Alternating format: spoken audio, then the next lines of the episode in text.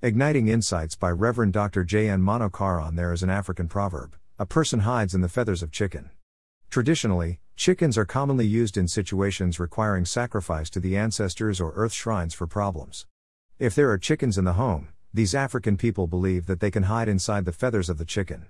They are safe from danger, as well as wicked demonic attacks. This gives wonderful insight to the verses in Psalms.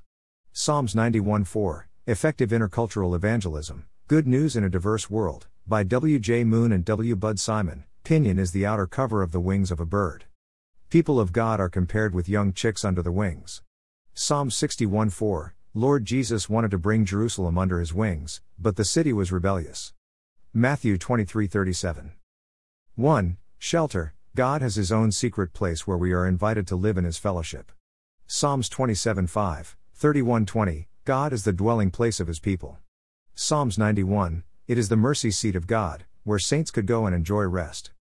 This is not for mystics as some people believe. A king and warrior, David experienced this.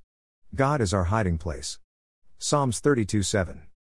2. Shadow Shadow is the place of protection, comfort, rest, relaxation, refreshment, and care. The Bible speaks about four shadows the shadow of the rock, his hand, tree, and his wings.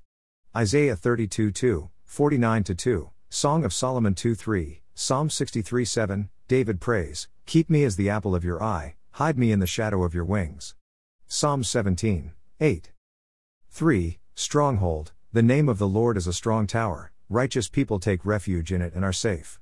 Proverbs 18:10 He is our refuge and fortress in the days of trouble. 4. Shield and buckler. Shield is often a large rectangular metal to ward off all attacks of enemies. Buckler is like an overcoat that covers the whole body made of metal mesh. Truth is God's armor against the lie and falsehood of Satan.